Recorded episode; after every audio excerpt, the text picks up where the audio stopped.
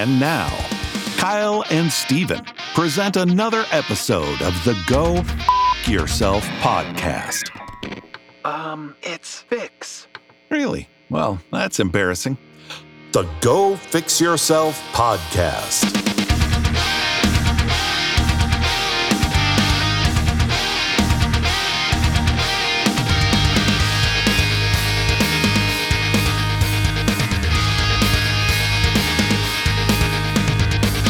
Adam Legg, welcome to the Go Fix Yourself podcast. Hello, friends. Thank you. Very nice. Wow. I Thank know. you. We, and then we That's the usu- first time I've ever done that, actually. I know. Usually we I was have the just pads compelled. going, three pads, but sometimes the pads get us in trouble. Sometimes Adam Legg. I know, yeah. Sometimes, Wow. sometimes, and we talk about this all the time. I actually, I know every whenever- podcast starts with "I pressed the right button." Thank God. Yeah, whenever I, uh, yeah, sometimes I don't even have them recording, and sometimes I push the wrong button, and so sometimes I, lately I've been straying away from those. Mm-hmm. Um, anyway, let's uh, we got off track, but hey, welcome to the podcast.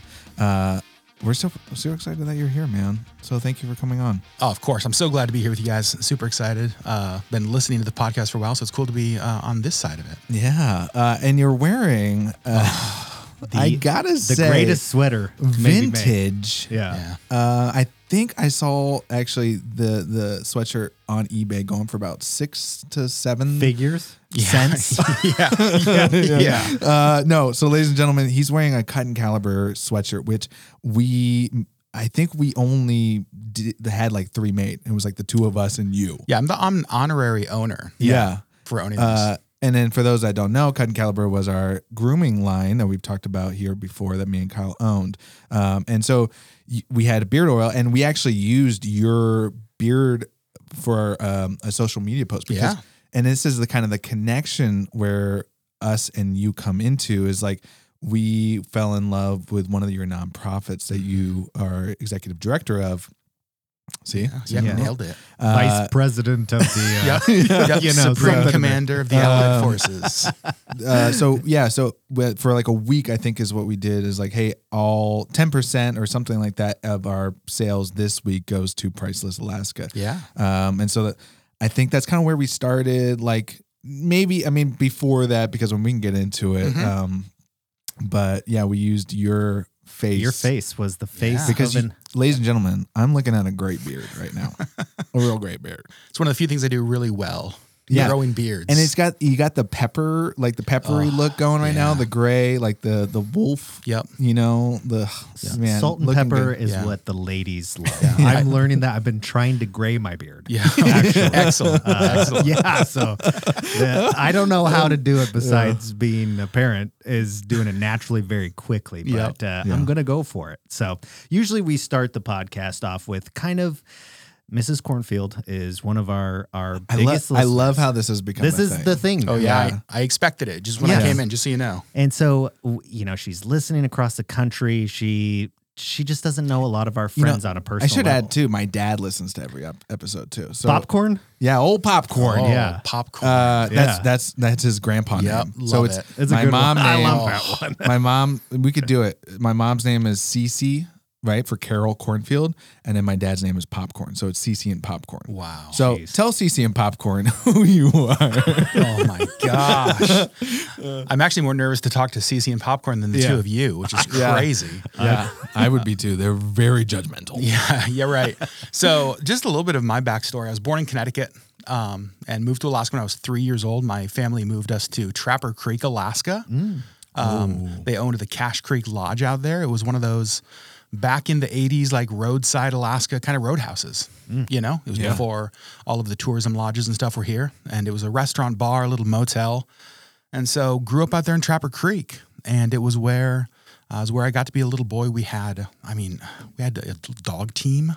You know, Oh, it was like man. that. It was that sort of picturesque Alaska upbringing Oh wow. out there. And so I that- feel like a fraud.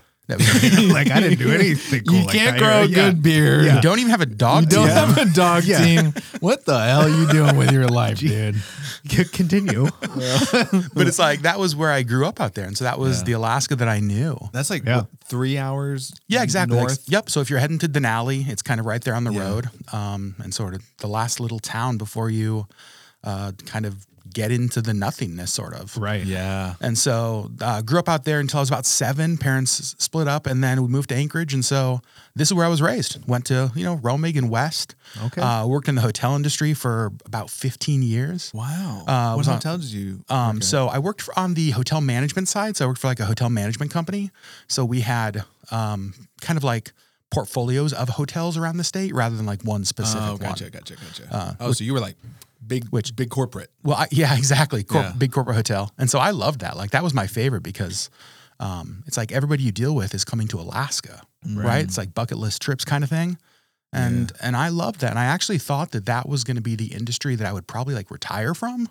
Uh, I left that to go on staff at a church for seven years. And then I left that to lead the nonprofit that I currently lead. So that's brings me to current. That's where I am today. Yeah. Uh, so yeah, I mean, um, there's a lot of things out there because like living in Trapper Creek Yes. also is like. So I moved from New York, and when I say New York, upstate New York, Mm-hmm. right, a lot of people are like, "Oh my gosh, New York City!" It's like, no, it wasn't that cool. Well, sort of. yeah, I I did like when I first moved Yeah. up here. I let I just let people believe that. Yeah, 'Cause, like, Brooklyn. definitely, I was like, sure, yeah, you know, it just like made me feel cooler. I guess it was my uh, insecurity as a child. But um, Trapper Creek is like, oh, so I moved up here, and it was like I'm in Victory, and there's nothing. Yep. And so it's Trapper Creek in my head is even less of what I moved to.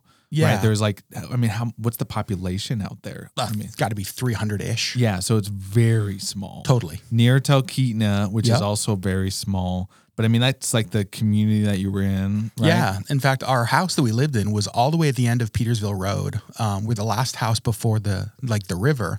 And so in the winter, when the river would freeze, we would hook up the dog team and just go across the river to Talkeetna rather than like drive all the way around up to like Sunshine and the Y. Oh wow. So you were like on the other side. Uh huh. Oh, okay, okay, okay. Yeah. So we were like right. I mean, we were, I don't know, 20 minutes from Talkeetna across the river with dogs. Oh wow. Um, yeah, and it was uh, a lot of people go to Trapper Creek for like snow machining in the winter. Right. Um, but there's also a lot of people that were there because they wanted to be, you know, off grid, have their space, Yeah. kind of thing. I would imagine uh, that is the epitome of like hermits. Get out of here. Yeah, yeah, right. Like hermits, like people that just don't want to Totally. talk to the world and just off the grid.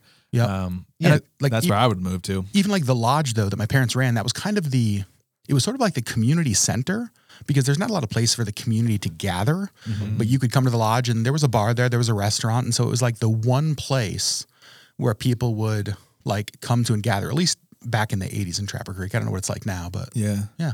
Y- Do you remember any characters from uh, around there? Yeah, I- I, there had to be some if that was the bar. Oh, the oh crazy Joe. Yeah. Yeah. You Well, know? so um, it's so funny you mentioned that. I was now keep in mind I was between three and seven years old, So right? these like guys had to somewhere. leave a mark. So there was a guy named Art Porterfield who actually taught me to play poker, and I remember his nickname was Art the Fart, and that's what everybody in town called him was like Art the Fart Porterfield, and like he taught me to How'd play. I get that nickname?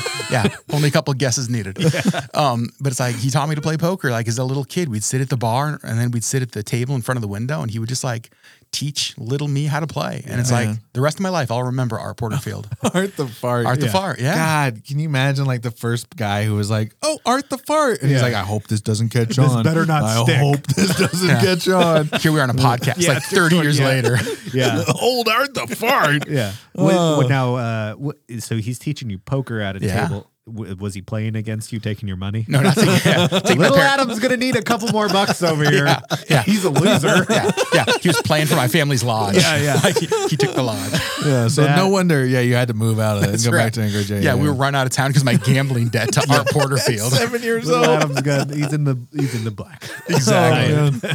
Oh, okay. Uh, wow. So that that's Trapper Creek because I feel like um, that world out there, I love like Talkeetna and that world and like the people out there, but I haven't experienced it as much as like just besides like uh, being like a little tourist in your own state, right? And then so when I go there, I'm always like, I wonder what it's like. And so I did, I did go out there on the off season and we shot a TV show there, and like I loved just the quiet, Oh, the yeah. still, and it was like fall, and it was just perfect, and no one was out there, and I was just like, and it was also like too quiet, right? I'd be Was it outside. during the winter? No, it was right before. So it was like probably, it was like at, it was fall and like all the leaves were falling. So we were probably like two weeks away from snow or something like that. You know, something crazy. Um, but it wasn't that far off. So it was cold outside. And I just remember like walking outside and just being like, there was no like quiet, like there's nothing. There's No. no dog barking in the distance. All I can hear is there's something in the freaking forest next. You know, it's like there, your mind makes up stuff. Yeah. And so it's just quiet. No there, help's man. coming for you either. yeah. Zero. Yeah. Zero chance. I do because uh, so I'm like fascinated with that area out there just because I'm like, you know, who when you live out like in the middle of nowhere, it's like what compels you to live out in the middle of nowhere besides like I came here for a you know, summer job or whatever, you know. Yeah, and I think that's that was one of the things that I like looking back on it. I wish I was older enough to remember the stories of the other people that were out there because I just Yeah. feel like every family had a unique reason for being there. You know what I mean? It's like some were just trying to get away from something, some were trying to like go there to find something. Yeah. And it was like everybody had their story on why you'd move to such a remote and isolated place. yeah. Um, but it's funny the stillness. Like I remember that as a kid because there's no no. I mean, there's no road noise. There's no Yep, industrial nothing. noise. There's nothing. And so you stand out there, and the only thing you hear is like the noise that nature would make. And so it's wind. It's whatever. It's it's it's almost unsettling in a way. I agree. I just remember like the that week that we were filming out there. I just remember like you know getting home super late and then like I had to drive to my like Airbnb which was farther than everybody else's and uh I just remember like getting out and I'm like it's so dark out here and it's so quiet and then just standing there and just hearing the leaves rustle and then then I would I literally I would hear like something rustling in the forest next to me I'm like okay it's time to go Yep, inside inside. And it's worse during the winter too, because I, I think it's the the snow is insulating, and so for some reason it's more quiet during Yeah, the winter time. And yeah, it is. It's a weird phenomenon when you're because we're so used to just like buzzing and just even just like sitting in a room. There's some sort of sound going Yeah. on. Yep. Uh, I've I've been interested in the the dog sled aspect. Of Yeah. It. So who was the m- main musher in the family? Um. So my dad was the one who. Yeah. Art. Art taught me how to do that. I lost too. my dog team to Art Porterfield yeah. as a seven-year-old kid. That's the name Um, of this podcast. I got you back, Art. Take that, Art. Yeah. um, my dad was the one who kind of started mushing. Mm-hmm. Um, we the lodge we owned had a a dog race called the Cache Creek Classic, which back in the day was, you know, there's races all over the state, right? Yeah. Um, and this was one of the bigger ones because there's a lot of Iditarod mushers who live in that part of the state. Yep. And so we would have like well-known names that would come and run the run the race. And so even after my parents split up, my dad was the main handler for an Iditarod musher named uh, Dewey Halverson, who Dewey was like a big Iditarod name back in the day with like the the Susan Butcher kind of years. And so yeah, that was the community. I do remember um, the one race I ever did, um, and it was like a one dog race. And so when you're younger, that's all they will give you is like Right, one sure. dog, right? And so we hook it up and kind of the, the flag goes and it's this little sprint and my dog just lays down, like literally like lays right down. And I'm standing there and what a, you know, I don't know what to do. And come to find out like the dog was pregnant and we didn't know that. And the dog was like, I'm not running. Yeah. And so it's like, well, I guess I lose. You're like, I'm- Iron Will over here. Like, come on, do do do do. No. And so like my one dog race, like I never even made it past the starting line. So yeah, yeah, yeah. So I'm not the biggest success. Oh, Yeah. man. Yeah, but you didn't lose if you never started. I You guess that's a good point. yeah, Did- something like that. Did you guys? So I mean, I guess you, you already mentioned that you used it for travel, Mm-hmm. but did you use it primarily like the dog sled for travel, for the racing? For, I don't know. Like just.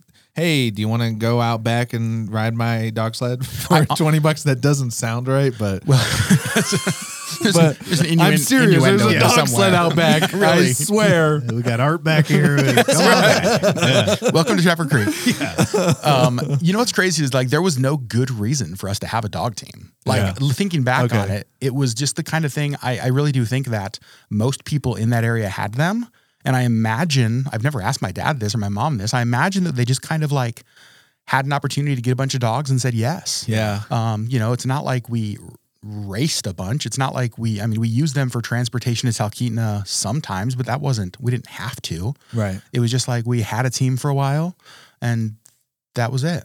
What do you do with a dog sled when you when you like took it to Talkeetna? What do you do with the dog sled? Do you like tie it up Yep. like a horse, like outside? Yeah, exactly. We tie it up, put like an ice hook in the in the ground, just kind of basically secure it, and then Like, see you. Put, a, yeah, Be put out good. some food or something. yeah. I mean, and at least back then, like nobody stole our dog team. Yeah. Yeah. you know, Yeah. where do you go? Like, hey, Art, that looks like Yeah. my Yeah. dog that I lost last night. Uh, was it uh, so?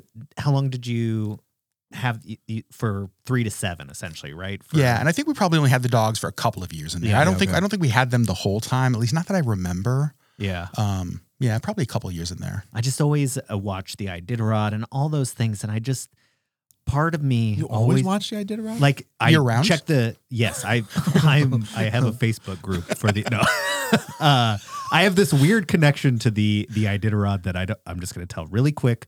When we were in like in second grade at school, we had a like a competition, and you got to pick your musher, and no none of us know any of the mushers. We're just picking them because our teacher gave us like a hundred extra credit points or something, right? And I'm the last one to pick, and I get stuck with this guy named Jeff King. And I'm like, Oh, yeah. uh, who's this loser? Uh, you know? And so he ends up winning. And I'm like, Yeah. thank God he's my favorite musher. And so I would go for him every year. I was like, Jeff, he, Jeff's my guy, my guy. Uh, and so I just have always been fascinated by this, like pick a musher and then see how they Yep. finish. And you follow the the little routes on the Yeah. newspaper Uh-huh. was my favorite thing ever. I don't know. I was I was a loser. Do you still do it? Um, I haven't because I don't have newspapers anymore. Well, but I mean, there's still there's the thing yeah, called online you can do the tr- well, right, and I I check occasionally to see who's who's coming in. Okay. but not as much as I did when I was a kid, but Yeah. I'm just always looking at the dogs, and then you read about like the stuff that happens out on the trail and like, Totally. It's losing insane. dogs and stuff like Yep. that. And I'm like, that's heartbreaking to me, like having to like yeah.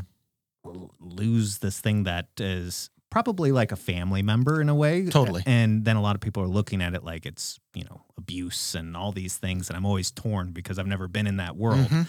But um, I just wondered, like, as a kid, you know, you probably grew attra- attached to these dogs. Totally, Uh, yeah. I mean, and, And- then if they get hurt or something, it's like, what can you? Yeah, and, and I remember so the dogs that we had, like I just remember mm, they were part of the family. I know that sounds crazy, but like you know they were just kind of ours, right? Mm-hmm. They weren't mm-hmm. they weren't animals that or they weren't like athletes that stayed out in the kennel or animals that stayed in the kennel. Like they were just kind of part of the family. Gotcha. But then I even remember when my dad went to be the handler for Dewey Halverson after my parents split up. I think Dewey had like a hundred plus dogs in his Right. kennel, like big kennel. And I remember even watching the care that that many dogs got. That it was like, even as a little kid, it was impressive to me that they were so well taken care of. yeah, Um, and so that's always stood out to me in my mind. And again, I, I still love the Iditarod, still follow the race. right. Um, but yeah, Yeah, I feel like at the end of the day, you you gotta take care of the things that are you're trying to race to win. Of like, course. I mean, like the Yep. idea that it's And I'm sure that like with anything, are there people out there Oh, who sure. yeah, I was like, yes, of course. yeah, Um, but it's like that wasn't our experience. yeah. Well, Yeah. Trapper I- Creek sounds like it- we need to go out there and mush some dogs. Yes. that's a good video, and right there. record it. Yeah. Yeah, Yeah. you think Okay. Art's still there? Uh, well, it's Play funny. some poker with Art. It's Yeah. actually funny you mentioned that. So this last year, my wife and I went up to Denali for a weekend, and on the way back, we stopped into one of the local businesses in Trapper Creek, and owned by an old guy who'd been there for a long time. And I asked him, I was like, "Hey, I have a question. Like, is Art Porterfield still around?" And he told me no. Art passed away a little while ago. Um, and I know it's like the podcast just took a real turn. It's like right now everybody's sad about Art, but it's like, but it was so funny because when I asked the guy about Art Porterfield, the guy who I asked was like, "Ah, Art the fart." Like he remembered that name. Oh my gosh. And That and methane maniac. yeah, and that's right, that's right. but like my wife didn't. She was with me, and she didn't know the story, and so she, we got in the car, and she's like, "What? Who is Art the fart?" like, so then I have to like tell her the whole story about me playing poker at seven, and oh yeah. man, I love that. the, the outlaw days. yeah, the outlaw that's days. right. Um, okay, so um, Trapper Creek. So that was that was your childhood. You Yeah. know, we we took care of that. We're on to the next thing. So you moved to Anchorage. You go to West. I do. I can sing the fight song, but we don't need to. I see. You know, that's the thing too. I didn't go to high school up here at all. Oh, okay. I mean. I was homeschooled. Oh, right. Um, I'm one of those nerds. that checks out. Yeah, yeah, yeah. What, what's what's that school song? A fight song where you guys fought, like Fight Club. I, I did miss out on a lot. gonna be honest. I was like, I think for the first time I heard like what a fight song. That's Yeah. like what I Yeah. thought. Like, like I You guys literally- fight to this stuff? It's like when I was a kid, I heard, um, you know, grounding. Oh, like don't, you know, be Oh, careful, sure. you're gonna get grounded. And like I literally thought, like as a child, like people will put Buried. into the ground. I did. Yes. So it's like when I heard fight song for the first time, I was like, oh, High school sounds amazing. Oh, wow.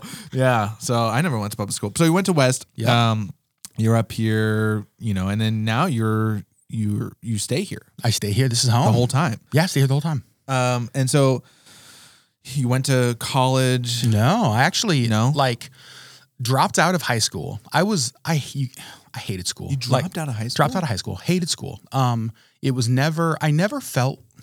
I don't know. I never felt like I fit in in the learning aspect of it. I just genuinely didn't get it. It was almost like the the way they taught wasn't how I learned. Does that make sense? Yeah, no, I mean, I think that's a big thing. Yeah, and so I was just like, like, ADD? yes, undiagnosed, but Me it's too- like me too, yeah, It's like for sure, hundred percent. Yeah. And so, uh, and so I dropped out. Um, I think like senior, early senior year, and Your, your parents let you do that? parents let me do that. Um, I will say, I think that my mom always knew that like I had a good head on my shoulders and I wasn't dropping out for stupid reasons. Like I wanted to go to work. I knew I wasn't going to college. That was the thing. It's like college Yeah. was never on my radar. And I was like, I just kind of want to start working. Like it's almost like mm. this season of life isn't like I'm ready to be done with that. And so let's start working. And so I did. So I like got a job and started working. That was actually in the hotel industry, which is crazy because like I ended up running portfolios of hotels. That sounds You know, like a pretty good job. Yeah, it was a For great someone job. who dropped out of high school. Totally. Yeah. Yeah. yeah. it was great. And so that's that's like what I did and it I don't know, it worked out. When did you drop out? I think early in my senior year. I don't remember. Maybe it was end of junior year, early senior year. Man. somewhere in that. So what was it like? So you're in high school, and high school, in in my opinion, is it's not difficult stuff Uh-huh. per se, right? Totally. but it does require you to do things that you see very little value in, Yep. and that is like the that's the problem. that's right a problem. And then because I'm struggling with this too, because I'm I'm about to have a high schooler here Mhm. soon, and um and he says this all the time. It's like school is I'm not learning about stuff that I care about, so why should I go? And I'm like, great question. Um, and so I try to explain to him that life isn't always about doing stuff that you enjoy. Sometimes you have to grind through stuff that's unfortunately Yeah. necessary. Yep. And I'm like, I don't know if that's a good answer, but uh, you Yeah. know what? I'm going Yeah. for it. But so it's Yeah. it's surprising that you had a parent that was kind of like, because I feel like most parents are like, my kid has to at least graduate high school. Right. Like that's kind of a little social. Yeah, you had a little that you have to support wear. system. I Yeah. feel like and then Yeah, it's right to workforce and because the only the only way I my ADD brain, my like I don't want to do this brain past high school, and I, you know I was home I was homeschooled for that's how. mom, I need the answers. mostly for the last two years. no, and I, I've talked about it on here before. So, mom, this is not nothing new, but I cheated. Like she would be out doing errands, Yeah. and we lived an hour away from the nearest grocery store. So she and then so like that is the only reason I was able to like graduate. Oh, Yeah. Steven, you did 11th grade on your lunch break. Wow.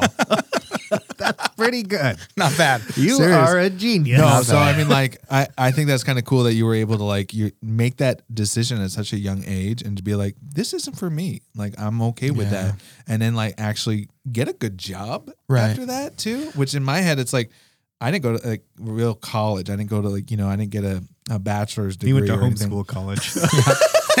I finished that No, in two weekends. I went to Yeah. freaking. I Thanks, went to- Mom. I went to Christian music school, um, and so that's why I for people who are He's doing listening, air quotes. I did Yep. air quotes because I, I don't really consider that college, um, where I didn't learn like math or creative writing or anything. That it was just like strictly like become a rock star, yeah. Christian, Christian rock star. a lot of money there. Uh, yeah, yeah. Uh, anyway, so basically, yeah. So it was kind of it's kind of cool that you know you had that little support from your mom to be able to do that. Well, kind of yeah. a big, huge life change. Oh yeah, and I mean to be honest with you, like, do I? I'm sure she wishes I would have still stuck it out. Yeah. Um, you know, she had it her way, but at the same time, like we, I do remember us talking about it, and I just remember it for who I was at that time, for where I was at, and for where I think I knew that I wanted to go. It just didn't make sense for me to just finish this when I could just move on to the thing I wanted to be doing. Mm. You know, and it's not like I wanted to just do nothing. It's like, mom, I want to be done with school so I can like sleep in all day. You know, it's like I was kind of like, I'm ready to get on with this next part of life. And to do that, I have to move on from the part that I was in. Yeah. Did you have the the foresight at the time uh, at all? Uh, essentially thinking that like if I don't graduate, the road career road's gonna Yeah. be tougher. Did you have that kind of in your mind? Or? Yeah, I, I knew that I would have to work harder, but I knew that. So I was, you know, my parents split up uh, when I was seven in Trapper Creek. Um, still great relationship with both of them, uh, and they actually have a great relationship with each other. So it's not like I had to fight between divorced parents. Um, but largely, I was with my mom mostly, and so when you're being raised by a single mom, I think you just watch her hustle to make things happen. And so in some ways, I knew that I would have to work harder if I chose this path. Mm. But mm. I had seen my mom do that like my whole life. And so I was okay with that. You know what I mean? It was in some ways it was like, okay, like I knew it was possible. I saw her do it. And so that's just what I was going to do. Um, and no doubt, like if I had my degree in like hospitality, hotel, motel management, would that have been helpful? Sure. Um, but it's like at the end, you know, the people that I were hiring had those degrees. Yeah. And I dropped out. You know what I mean? And so it's like I've just kind of always, I've never let that be a hindrance. Like that's the one thing that I control is that I'm not going to let that be my excuse that I don't that. have that. I love that. Yeah, I mean, there is a substitute for paper and degrees and all that stuff. And generally, it is always hard work because you're not, there's nothing magical you're learning in high school that's going to help you with your career. Yeah. And there's, uh, I would argue, in college, there's hardly anything that you're going to learn that magically sets you up. I mean, you may get some idea of what you want to do. And then your master's is essentially just a big networking thing Right. you're not learning a secret there that you know you can't find on the internet so my my thoughts on education have kind of like shifted after going through it i'm like man did i waste four years going to college Yeah, no yeah. but it was Yeah. a great experience but i i'm not it wasn't necessary Right. Yeah, and I think that, that I think that's what Kyle. That's so important, and I think that that's one of the things that doesn't the conversation that doesn't happen enough is like, what is the right path for for you? It's like I have friends who are who are still like working their way through college, master's degrees and stuff, and I love that. I support that, and I think that's like the right journey for them, right? But it's like there's also a place for things like trade schools, right? Right. For for people who are like sure. pursuing a passion in arts and that kind of stuff, where it's like maybe this isn't as necessary. And so, yeah, I think that I think that it's like, you know, what is what is the right journey for the individual and what they're wanting to accomplish and do in life. yeah trade school is something that i think is really cool that that's become something that's been more um acceptable Totally. to like so many they're like oh you want to make great money Yep. go to a trade school Yep. Don't waste your time on this or degree and it's i don't know just the whole education system is is kind of weird in my Yeah. head because mm-hmm. it's not for everybody Yep. and, and I, I never pictured myself saying that about five years ago mm-hmm. i thought Yeah. everybody had to do it a certain way So I'm I'm curious too, and and actually I was just thinking too. There's a lot of there's a lot of things about you that we didn't touch on in the beginning. Yeah. The and I think that's exciting. So Yeah. stay tuned, everybody. oh my god i'm excited um, but um, so you, you know you're in the hotel industry for 15 years. How do you make that like career jump to nonprofits to not only like Yeah. I mean, you were yeah, and you were so your career uh, in, in the hotel industry, then you were at a church, yeah, and then like was that you know I would imagine that might have been a little bit more like easier to take from the church viewpoint. sure. Um, uh, let's talk about the church actually. Yeah. was that Change Point? It was change point. Yep. Oh, okay. Yep. I because I think that's my earliest memory of you. yeah, So probably. I think um because we when I put on Infinity Fest, oh yes, that's right. we did a video and we were very fortunate enough that the head of the uh like Lee, I think the music um, Yep. guy, and I think Carl and Dan, I think they they watched this silly little video that 21 or 20 no, it was freshly 21 year old Stephen made Wow. in his bedroom with his brother. And like that's jesus. Sorry. Fuck guys i'm sorry. Yeah. i did not no we we filmed this little video. Anyway uh for it was a promo for the infinity festival and it was a silly little idea but they were like you know you guys can actually put it up on the screen for all of our services which uh-huh. was really really cool and it was like oh my goodness this is huge for us you were the like tech guy Probably, maybe just after that. I was certainly there at you the were time. well you helped us because Yeah. you were like Yep. i do remember this being like you were asking me questions like because i had no idea and Yeah. you were like well is this 1080 or something like that i'm like i don't know i don't like i don't Three- remember 360. yeah, I was like, I just was like, because you're like, okay, well, let me see if I can rip it from the, you know, the- your link that you sent us, and so it was like you had to go through all these back, you know, channels and to get the video to actually play at like a high resolution Uh-huh. because we didn't know what we were doing. And anyway, that was that's my earliest memory of you uh, at Change Point helping us in the booth. Yeah, and that's kind of where like my background again, corporate marketing in the hotel industry. And the reason I left that is a good friend of mine had the communications job at ChangePoint. And when she was leaving, she asked if I would, well, she said she thought I should take that job. And I was like, "Thank you. Absolutely not." Um like no like 0.00% Did you interest. at the hotel um, job? Did you have like communication?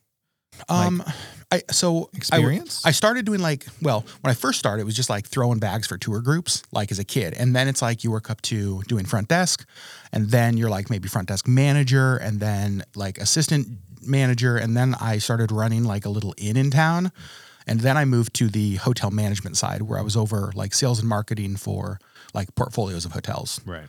and so I was doing like hospitality marketing and that was a time when Okay. the hotel industry was transitioning from like everything was becoming more digital, right? We were seeing third party sites like Expedia and Priceline. Um, things were going away from just reservations at the hotel level. And so I was in hospitality as the transition to digital was happening.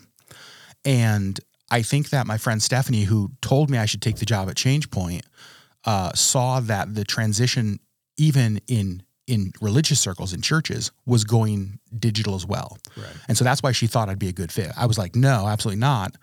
Um, I just I didn't want to work at church for a couple of reasons. Number one, just I mean, sounds horrible.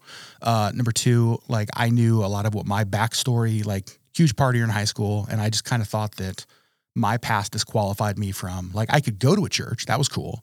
Right. Like I could give to a church, they'd love that. Yeah. But you know what I mean? but like working, totally different. And so I was like, representing Jesus, yeah, essentially. completely. Yeah. That's it. Yeah. And so I was like, nope, I'm good. So I'll just, you know, keep my corporate job. Um, but then after, I don't know, probably a month or so, uh, I felt like every time we'd go to church, somebody different would come up to us and say, Hey, Adam, did you hear that Stephanie's leaving? We think you should think, take that job. Mm. And I finally told my wife, I was like, this is like, we've got to at least talk about this. And, and we really both felt like we were, this was something that I was supposed to do. Yeah. Uh, didn't make any sense, Right. but but yeah, I was there for seven years, and then uh, and then the transition to the nonprofit was was a lot easier than the transition from the corporate world to church. I bet. Um, for a couple of reasons, partly because I think after doing that for seven years, uh, especially when you do on the, like, the tech side, the marketing side of stuff, I just I missed the people. Like that's that was the power of like church or faith to me It was like when you get to see real impact in people's lives. And it's like I was just in my office building websites and apps. You know what I mean? And so it's like I had lost the the the the power kind of. And so when we had the chance to kind of start this new nonprofit, uh, I jumped at the opportunity. Yeah. Yeah. So let's talk about the nonprofit. Yeah, Uh, so I mean, because you run you run multiple. I Um, I do. So now. now. So I'm the executive director over Love Alaska.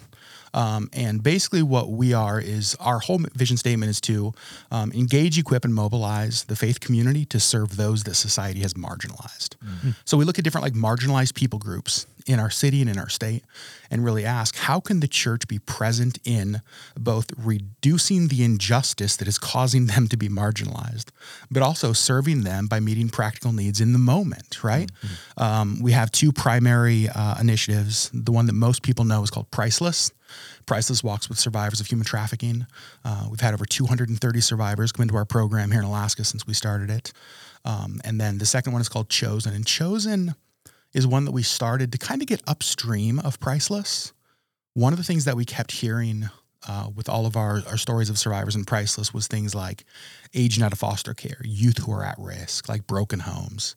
And so we realized that upstream of issues like trafficking and homelessness is this crisis of youth who are at risk in our state, right? Of marginalized youth, of um, of victimized youth, and so chosen pairs youth in that position with mentors to kind of help them transition into adulthood with healthy voices Mm. rather than like harmful ones. Interesting. And so that's primarily what we do. So so yeah, I'm over Love Alaska, which is the parent over those initiatives. Those two. Yeah.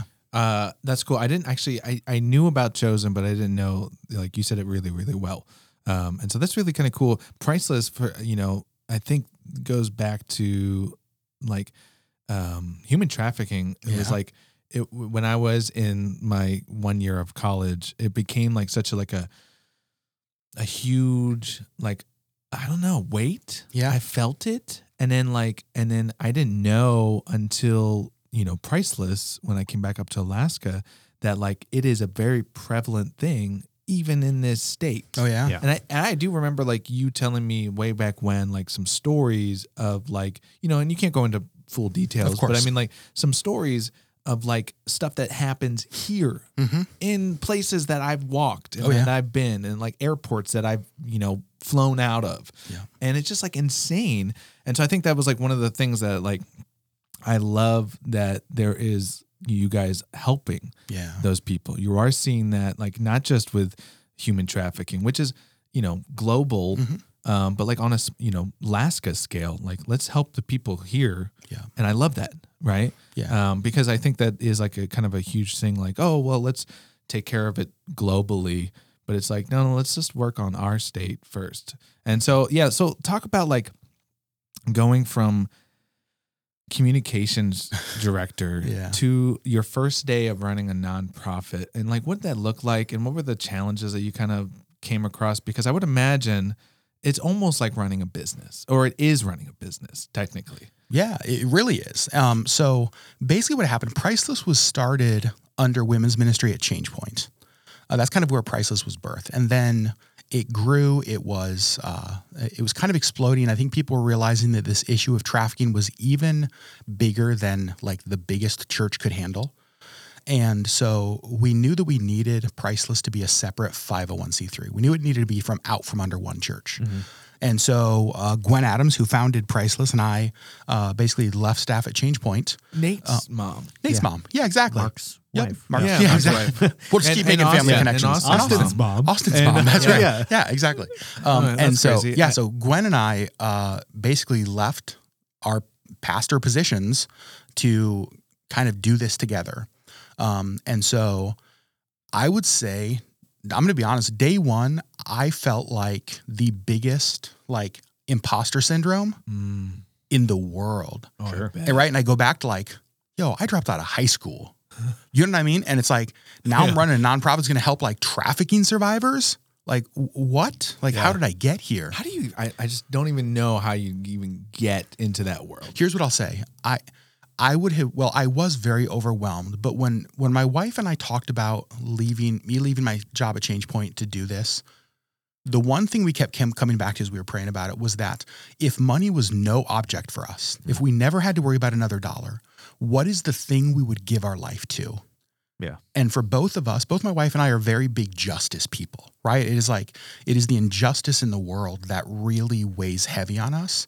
We were like, this is the thing we'd give ourselves to. Mhm. And so for us, it was like, well, then it's worth a chance, right? It- It's worth if it's like, because we didn't leave ChangePoint with like a bank account full of nonprofit money. Like we left with a few months, and it's like you figure it out. We didn't have a donor base because we were starting from scratch. We didn't have anything, and it was like in some ways, you kind of start to hustle like with a startup, Mhm. Right? Mm. You start telling the story. You start telling about why this would matter to you enough to like leave a comfortable job to make happen, and and it just like eight years later now, and here we are still. yeah So yeah, because in my head i'm like you know because i'm picturing like if i was in your shoes yeah, right and i'm a uh, i'm a communication director at a church and then i'm going to you know run a nonprofit i would be googling the hell out of like how to run a How, nonprofit how to Yeah. make how to make profit. yeah, yeah, right. Yeah, day, day Oh, one, what what, do? what do I need to do? Because I think it's just like I don't know. It's just such a like uh, a, like a jump Yeah. in my head. Going from like one thing to the other, um, in, in multiple ways. If you look at it, I mean, like you know, the hotel, then to church, and then to the you know nonprofit. Um, it's like those are jumps. And Well- so those are like in in you know uh, scary as just by themselves. Yeah. But you've done it multiple times. Well, and it's what's crazy is that it's jumps, but also according to like the system that we all grew up in with the ladder you climb, they were jumps in the wrong direction. Like when I left the hotel industry to go on staff at the church, it was a 50% pay cut. And then I left the church to run a nonprofit and it was a 50% pay cut. Oh, and so like I have to look at my wife and be like, sorry. you know I mean? Like kind of going the wrong way here, but you got to. I got poker skills Yeah. in the back yeah, pocket. if art if art comes by, we've got I'm this. ready. but it's like here's the thing: at the end of the day, the one thing that I knew, I didn't know how to run a nonprofit. Yeah. You know what I mean? Like I had had lots of employees before in the hotel, so I knew how to like run like that kind of stuff, but I didn't know how to run a nonprofit. But I genuinely believed that it's what I was supposed to do. Mhm. And it's like that was the thing that's like, okay, if you believe that, then you kind of figure the rest out. And that's sort of what it was like for me. Yeah, I mean, uh, there's something to be said. Uh, like you said, when you started your first day, you had imposter syndrome. Totally. Which I I am convinced in my vast 36 years of life that nobody in this world knows what they're doing to some extent when Yeah. they start stuff. No matter if they are confident Yep. or whatever it is. I think we all have that, and just some of us are just better at hiding it. That's just the Mhm. reality. Nobody starts their first day of work and is like, I know exactly what I'm supposed to do here Right. for the most part. Yeah. And so it's like, I I know what you're saying, but it's like you said, this is what you would be doing if it was for free Yep. or, or you weren't getting paid. And so that I think is the basis of what you need to be successful in any career is Mm-hmm. hopefully you're doing what you think you need to be doing in your life. Yeah. And that's cool because this was 2015 ish. Did you say years That's ago? th- probably About? 20, yeah, probably 2014 now at this point, right around there. Yeah. Yeah. And um, so the whole idea, because the whole trafficking idea, I'm a I'm a big justice crime guy too, Uh-huh, and so. I've been fascinated. Well, you're also a big like serial killer, like crime any guy. true crime stuff. Yeah, I am same. interested in. Yep. And I remember seeing Taken One, Oh, yeah. and that was my. F- and uh, this isn't a joke. Like that was my first experience, like into the world of like trafficking's I a think thing. most people. Most, that's true. We hear that all the time. Right. Yep. And it's just like, wait, they take people and, and kids, and I'm like, uh, okay, it's a movie, Hollywood. Mhm. And then it was just like whatever year that came out, I'm I'm guessing mid 2000s or whatever. Yeah. Yeah. And it was like every week articles came out, articles came out, and it's just like, oh, this is like a global phenomenon. Mhm. And so, and like you guys already kind of talked about, is like you would have never thought that would happen in your city, Totally. or or or state, especially Alaska. You're like, we're pretty remote, like that's not happening. Then Yeah. you read about it every day. Yeah. And I think that, like, the thing to remember is that, so the term that we use in our organization is that traffickers primarily exploit vulnerabilities. Sure. That's what they do, right? And that's not just traffickers. That's like any abuser, largely, what they do is they exploit a vulnerability. And so when you ask the question about, like, well, why Alaska?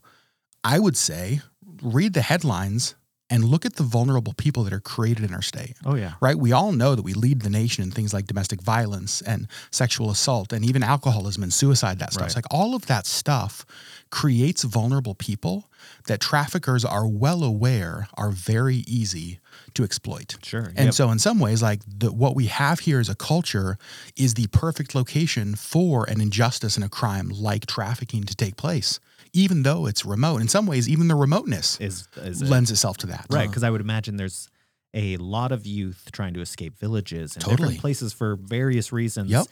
And they're just looking for somebody to help them, and that's a that's the vulnerability you're talking about. Completely. And it's like, you know, uh, Taken's a good example of that. That when we think of trafficking, most of us, I know for me it was true, that was what I thought of. But it's like now it can look like luring a native youth away from a village with the promise of a modeling job or mm. of work or, Right. you know what I mean? And so it's like no longer is it trafficked because a van pulled up. Now it's trafficked because like they had an iPhone. Right. You know what I mean? Like that kind of thing. So it's like the world's changed. We literally, Yeah. Steve and I were having this talk today because I'm I'm struggling with a 13 year old having an iPhone, Yep. and, I, and I've told everybody I've, I have that thing locked down. Good. Very, Yeah, good. Yeah. very, and a lot of people have kind of been like, "Oh, well, you're kind of a boner shrinker. You don't even let them Right. like do Yeah. anything." And I'm like, "No, Who calls you that? well, you know, like I'm uh, I'm lame. essentially. My mom. yeah, popcorn. He got texted me that the other day. Uh, but it's just like I live in a constant state of fear of like what we're discussing Yeah. is like you never know what the messages could be through apps and Mm. all that stuff and I'm like you know I'd rather him be very frustrated with me for a couple of years Mm-hmm. and then in, in, instead of something happening Yeah, and I think that that's so one of the things that we try to do in an organization because here's the thing is that your kid is growing up in a digital world. yeah right? And there's no there, there's no way to not let that happen. Right. And so, like for us, I think that too often what we do is we take the approach of like, well, we're just going to reject that world and not equip them to live in that. Mm-hmm.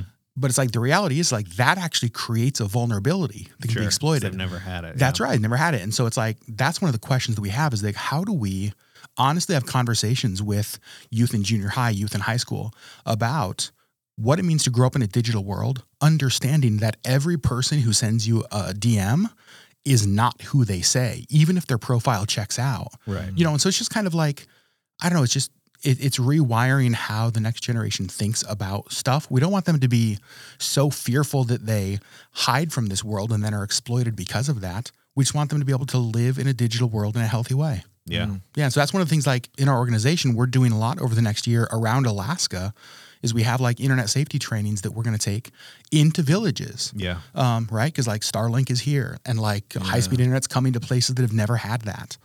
And we would love to be able to get that message out there before traffickers can um, and other like online predators can exploit that. So how does that look? Like, what would that look like Yeah. for you guys to get out there and and and spread the word? Yeah, so I think that what it looks like, and we've been doing a lot of these last year via Zoom with a couple different Native organizations around our state. Um, but in some ways, it's it's going out there, it's going to a village with a presentation, right? One that's designed for uh, grandparents, elders, parents, that sort of stuff. Like, how do you even talk to kids about a world that you don't understand at all, right? Because that's the thing is that it's not asking a parent to equip their kid for a world they know. Like you're having to equip your kid for a world that you have no clue what it's like. sure Um, but then it's also just having honest conversations with with youth in the village about um, you know, it's not like scared straight kind of thing, but like we've seen here in our state, youth trafficked 100% through Instagram DMs having never met their trafficker. Like we know these things are happening in our state. Like law enforcement talks about these stuff. They tell the stories. And so we just want to get ahead of that kind of thing in hmm. rural Alaska. So I think it's taking that message directly out there. That's interesting, man, because like this is something like I think our our parents, you know, the generation before us were like nervous about like us getting like taken just in a store. kidnapped Totally. Right, kidnapped. Oh, yeah. And now it's completely like just on a whole different scale. Yep. And it's like you're having to come up with different policies and and ways to do things when it's like the the whole thing where we were right. We just like I honestly don't even understand it all. Mhm. So like so telling someone who's maybe in this situation like what is the first step they would need to take and like oh, to be more knowledgeable. Yeah. Like what are, like what what is something that like you would give them advice for, I guess. Well, I think one of the biggest things that, and we see this all of the time with youth who get into situations, maybe they sent photos they know they shouldn't have, know those photos are, be, are being used against them, um, which can lead to like sextortion, can lead to trafficking. You know what I mean? Like all of that stuff. Yeah. Yeah. And it's crazy because one of the things we hear the most from youth in that situation is that I genuinely didn't believe I had anybody that I could go to who where I wouldn't be in trouble for telling them this. And so like it sounds like the most basic thing, but if you have youth in your life to be the person that they know that like you can come to me with hard stuff with and like I'm going to help you, I'm not going to judge you, you're not going to get in trouble, like I want to help you with that. Like that is one of the biggest things that we can provide to kids. Um and it sounds so simple, but we hear all of the time the youth are like the thing I didn't have was that. The thing I didn't have was that. I felt like I was in a situation where I was trying to make it better and I kept digging my hole and it got worse and worse and I didn't know who to go to. I didn't know who I could talk to until I got in a situation that was, too late yeah, it was too late. Do you think that should be, uh, uh, just in your opinion, but Yeah. like, do you think that should be a parent or do you think that should be some sort of third party? Because when you start, like you're saying, is like the kid is afraid because they'll get in trouble, Yeah. and generally they feel that way because they're doing something wrong. Yeah, right. I mean, it's just it's a hard, like the parent you're like, hey, you can always tell me anything. You won't be in trouble. it's like kind of a catch twenty two because Yeah. it's like you told me I wouldn't ever get in trouble if I tell you the truth, kind of thing. Totally. So I'm almost like, you know, is it like an aunt or is it, you know, some, Yep. preferably family, I would say, but or somebody that you can go to. Because when I hear you say that, I'm like, man, I don't know if I could do that because there would probably be some repercussions for making bad Yep. decisions. I do think that it is difficult when it's a parent because of exactly what you just said. Yeah.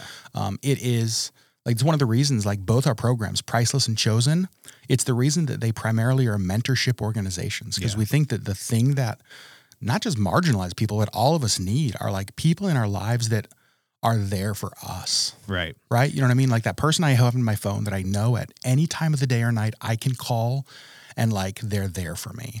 And so I do think that it could be a parent, but because of that relationship, Yeah. sometimes that makes it difficult. Yeah. For sure. Yeah. Yeah, that's an intense world that you, I mean, I'm sure you've worked many times with law enforcement. Oh, yeah. Like you, that's a heavy load to take on each and every day. Do you feel like that's uh, maybe increased your stress in your life pretty regularly? Do you feel like that's affected your health because you're in this world constantly? Yeah, 100%. I think that it's one of the reasons, you know, our team, there's some things we focus on. And you'd think that when we had staff meetings, like we had one earlier today, um, that what we talk about is like, all right, let's hear case plans and like how are the girls doing and where, like, but actually what we check up on with each other is like, how are you doing on your days off? How are you doing on like your, you know what I mean? Like your rest Yeah. because this stuff is heavy, right? like sure. a good day is like we know where they all are and they're alive today. Mhm. You know what I mean? It's like that's Yeah. like you have to kind of redefine what success looks like. Uh, and so it is a hundred percent taking a toll on me from stress, from stress, health, all of that kind of stuff. Yeah. But it has also shown me my own need for rest and to be able to say, this is my day. And like, I'm unplugging my phone and my team's got this Yeah.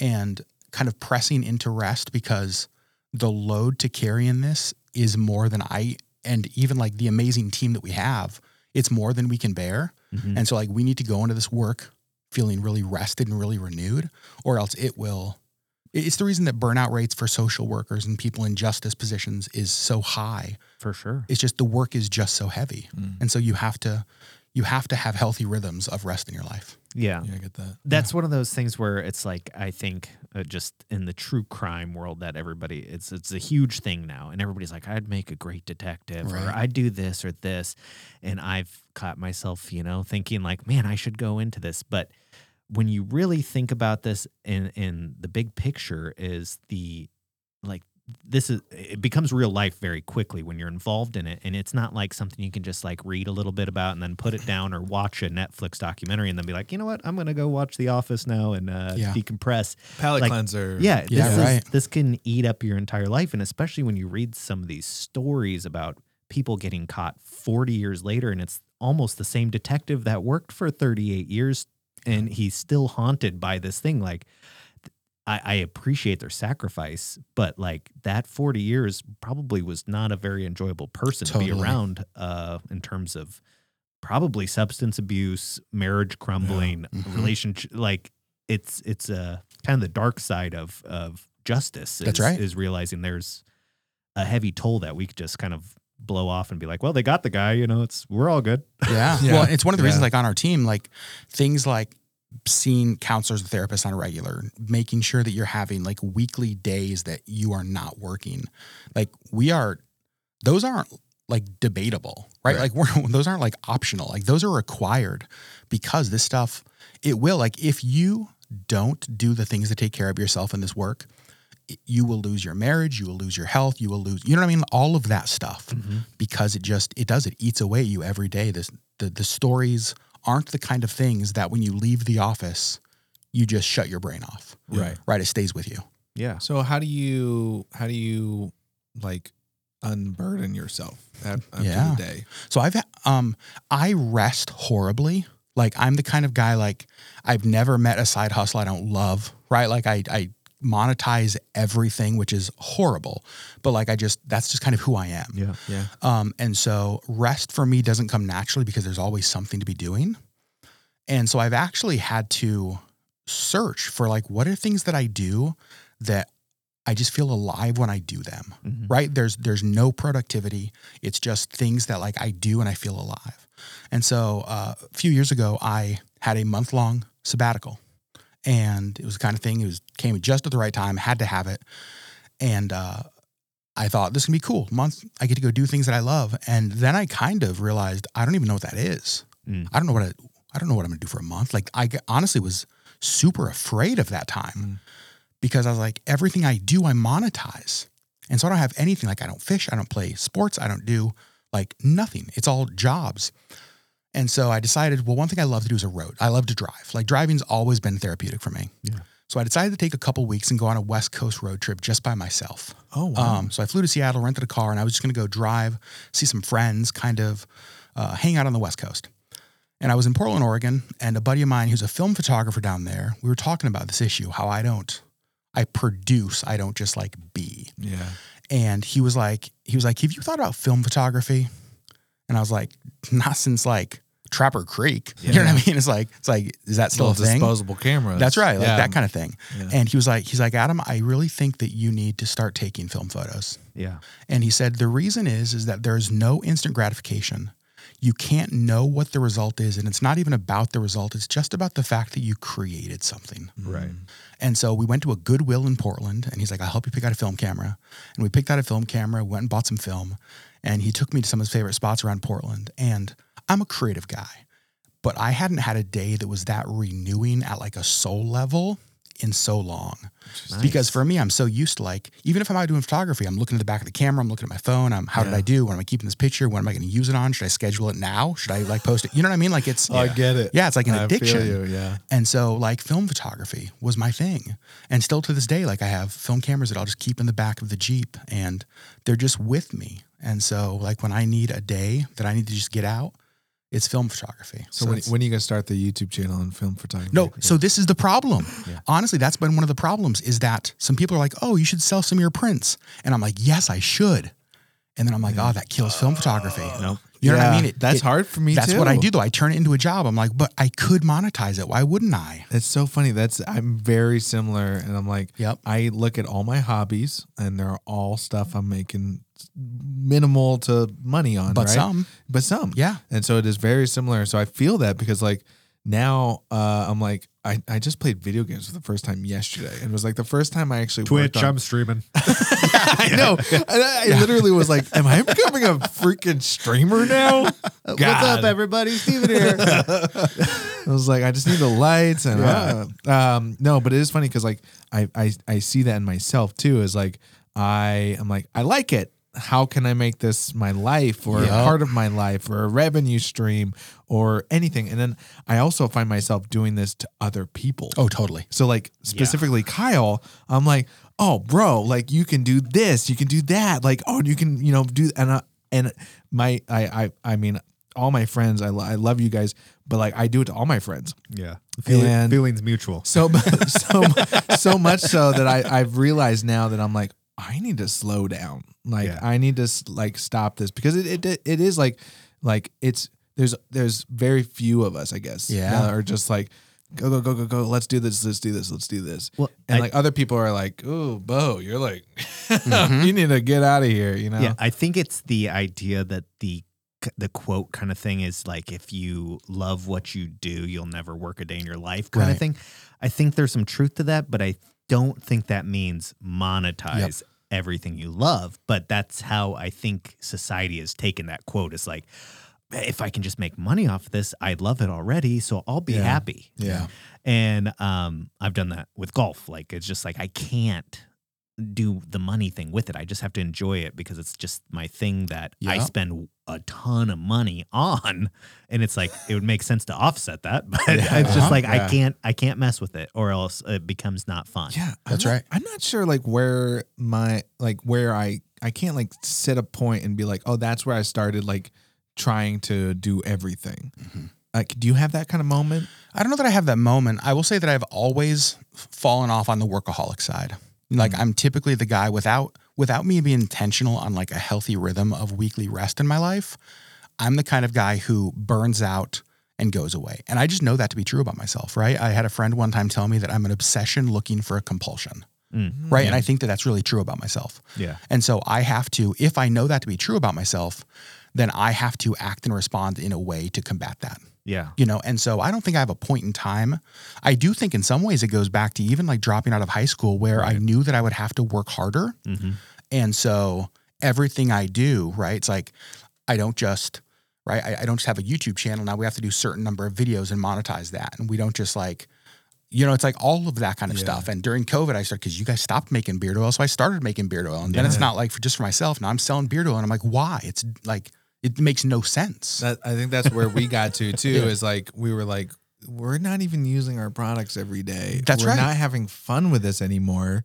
Like we are having fun in the beginning when we were like, this is new. Yeah. It's like it still had that new car smell, but like now it's become like, ugh, uh, it, we're burning ourselves out because we are put, putting that time and effort it. into it. Um, yeah. So it, it's an interesting concept because like I fall into that trap too, like more times than not. And like here I am, like I was even like brainstorming today, like what can I, what else, what more can I do, right? And it's like uh, there's this, you know, uh, I think that's another thing too is like we we like creatives like us, where there's ideas and we fall in love with those ideas, and then like they turn into really big ideas, yeah. and we're like, hell yes, let's chase this idea. Yep. And then like, but what I realized too for myself is like, if I'm not super passionate or like what I see the bigger picture, right? I see like, you know, the why I'm doing this. If I don't have that why, and I'm, I'm, this is very recently that I've learned this. If I don't have a why for what I'm doing,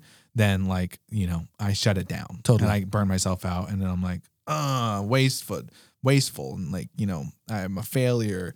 And then there's that imposter syndrome. And then all that, it just goes on and on. It's a vicious cycle. So really recently I was like, what's my why for this? I don't have a why for this. Maybe I shouldn't do this. Maybe I should do something else. That's you know what I mean? So it's something I'm, I'm, well, I mean, it's, it, I'm still learning. Like I said, today I was like, He brain- figured this out 45 minutes ago. Yeah, I was- you, you can now buy Steven's new book. I was What's my say- why for 1995? why, why, why? Follow, follow my why on not Instagram. bad, not bad ideas, not bad ideas. I'm gonna write those down. How Uh, to monetize that? No, but it was funny because I was brainstorming today. I'm like, what's next? What does Yeah. that look like, and all that stuff.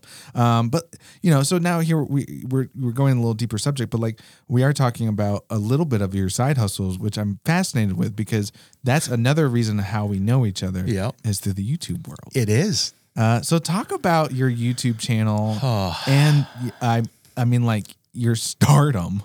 I mean in my head it's Yeah. like uh, what you're doing and like if I went on a cruise and I said, "Hey everybody, like I'm going on a cruise." People would be like, "Good luck, buddy. Like I'm not coming." But you actually had people Yeah. join you. Yeah. And that's amazing. So okay, talk about your YouTube channel. This is weird, man. Um, you know what's crazy? It's like it's more easier for me to talk about human trafficking than YouTube. Isn't that strange? Oh, yeah. Um, That's so- the imposter syndrome in us. Yeah, I think you're right. Uh, so eight years ago, my wife and I started our YouTube channel, which is just like a lifestyle vlog channel. And the reason we started it primarily is that our niece and nephews live out of state. They don't live here in Alaska. And when you have distance from family, it, we were looking for ways to like minimize the distance. And we thought, well, it'd be kind of cool to do, start doing just some like life vlog sort of things, right? Sharing our life so that family and friends could watch. Um, we never thought there would be anything more than that. The first video we ever filmed was in Hope, Alaska, and it's like it is so cringeworthy to watch. We went like gold panning in Hope, and uh, and it's like we just posted it and never thought anything would happen. And we just kind of continued to post regularly for a couple of years. Um, and it's like we'd go, we'd post once, and then we'd go two or three months, not post anything. No real like dedication to the channel, just kind of wherever. And then we uh, we went on a Disney cruise and vlogged it, and like those videos kind of blew up. And that's where our audience started to grow. So, like eight years in, we're not a huge channel. It's I mean, we're uh, just about twenty one thousand people, um, but like our our community that we've built is the craziest thing. So, like they watch like last last twenty eight days, like a million and a half minutes of content from us. Get Um, out. Yeah, like they're so they're so dedicated. Um, you'd mentioned like the viewer cruise. We did our first viewer cruise in October 2021, and we had uh, just over like 120 people go on a Disney cruise with us. We have our next one uh, in March of this year, and we have uh, 200 people already booked to go on that cruise with Oh us. my goodness. And so, and these are people that like, I mean, it's crazy their dedication and their loyalty. Um, I've, I really haven't seen anything like it. And so, like, our channel is not, you know, again, 21,000 people. It's a lot of number. Like, if that was in a room, right, it's Yeah. like, it'd be amazing. But in YouTube, that's not. You're like in the Alaska Airlines Center. Right, there you go. Yeah. Seriously. And so, but in YouTube world, that's very small. But like, our people are just so committed and it just blows me away. So, Yeah. yeah, we've built a real community. Well, and I also I think I love it because it's Disney. It is that. A lot like, of Disney stuff. Yeah, eighty I'm a sucker. percent. Eighty percent of our audience find us from our primarily Disney cruise content, and so people always say that they they find us for Disney cruise, but they stay for like us. Yeah. Oh, That's So nice. I mean, how do Yeah. you how do you keep it fresh? How do you? Because I think you know, um, and if people have been listening to this podcast, they know I vlogged Mhm. for a while. Yeah. and I did it for like a little less than two years, and I was like burnt out. Talk Yeah. about you know, I didn't have my why, and actually I had a why, but it was a very shaky why. Yeah, fame. Uh, it was fame. It really was. I'm. I'll, I'll be honest. I, I I wanted to like be an influencer. I Yeah. wanted to get paid to post on Instagram. Yep. And that's what I wanted. And it's very shaky, very rocky. And as soon as you start to nudge that, then boom, it can fall over. And that's what happened. And I just was. Ugh, I, dark period, real dark period, right? It's just like, what am I doing with my life? I just quit my job for this. Yeah. Um, sorry about that little rabbit trail. Um, but anyway, so like, how do you keep it fresh? How do you kind of keep going? What are you doing to keep creating consistent content yeah. that people watch a million and a half times in 28 days? I mean, that's a lot, a million and a half views. Yeah. Minutes. Minutes. Minutes, sorry, Yeah. minutes. And minutes is the thing that like to me, Insane to me. there's it's crazy because some people focus on subscriber growth, want a big channel. Some people focus on views, they want a lot of views. I want minutes. Minutes are the thing that that is the most important metric to me on YouTube because minutes are where connection is made. Minutes are where community is built. Like if somebody watches something that I put out there for 30 seconds and it's watched by 20 million people, they have no connection Right. to, you know what I mean? yeah, it's, it's the the YouTube. It counts, but It- it's like yeah. what what effect did you have on it? completely. Mm-hmm. Yeah. And and you know, going back to the why kind of answers the question. So when we realized that YouTube was kind of taking off for us and when you know, you start to get when you get your first Google paycheck is, you know, it's like holy cow, like this is becoming something and then like the channel's growing and people might know you. Sherry and I had a conversation about like, okay, why are we doing this? Like what is this for? What do we hope this would be? And one of the things that we really went to was that um is what we're putting out there something that we think is like positive in the world? Because there's a lot of crap on the internet, right? Oh yeah. Mm. And it's like, are we just creating another piece of content? Cornfield vlogs, Okay. No, no, not no. stiff vlogs. I mean, just just to crap. start, yeah, just the Just tip of the crap. iceberg. And one of the things that Sherry and I came to is, and we don't have a perfect relationship, but we don't have kids, and we do feel like we communicate really well with each other. Uh, we complement each other. We feel like we have a, a an unnaturally healthy relationship, and we've really felt that way for our whole marriage. Um, and so we thought, man, there's a lot of things that kids who primarily are watching YouTube will be watching relationally and learning from that are not healthy. Oh yeah. And so when we first started, that was one of our whys was like, and I remember telling Sherry, like, I think about the young man who will never grow up to know what it's like to treat a woman with respect and kindness and you know what I mean? That kind of stuff. And it was crazy because we do a Christmas card exchange every year with our community and we'll get four or 500 Christmas cards like from them. Um, and one of them last year was from a mom in California, a mom of triplets. And gosh, I get emotional even thinking about it. And she said that uh, she has, so her triplets are two daughters and one son. And she was like, and I put my, put your channel on for my son because he has no healthy men in his life. And as a mom, I want him to see the way you treat a woman. Mm. Like, and I want oh. him to see like what it means to be a man in a really non toxic way. And I just remember reading that letter and I was sitting at my kitchen kitchen table and just like sobbing because it was the answer to our why. Right. You know, and it's like, oh, this is what this is what five years ago we said we wanted our channel to do when it came to impact, and it's doing it. Yeah. Um, now That's cool. it's crazy because like the content, like we have such a dedicated audience that it kind of doesn't matter what we do Um, a few years ago, I bought a drone because I was like, everybody on YouTube has a drone now, so I have to have a drone. Of course. And we started Yeah. putting drone stuff in our videos, and our audience revolted. They were like, no, they're like, we don't care about that stuff. Like, we don't want to see Alaska. We want to see you and Sherry living your life in Alaska. It is about the two of you, it is not about the other stuff. And that was so eye opening.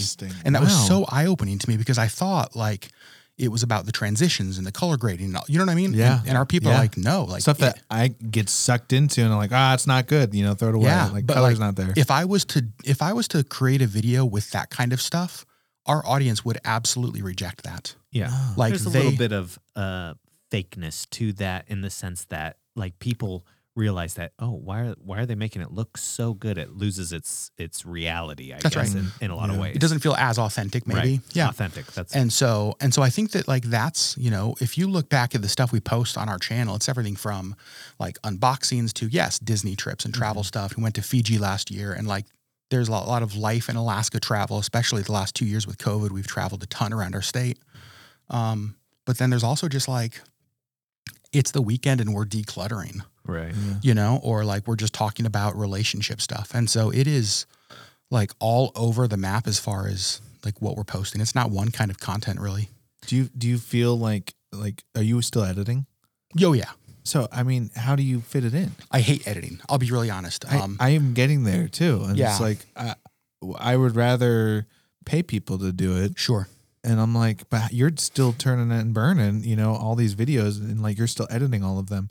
How are you finding the time and like to go through all this footage? I'm sure like you're doing a lot of like leave the camera there and just live our lives, Right. or you know, vlogging. And I mean, Yeah. So we do three videos a week, and our average video is at if our average video is almost never under 20 minutes.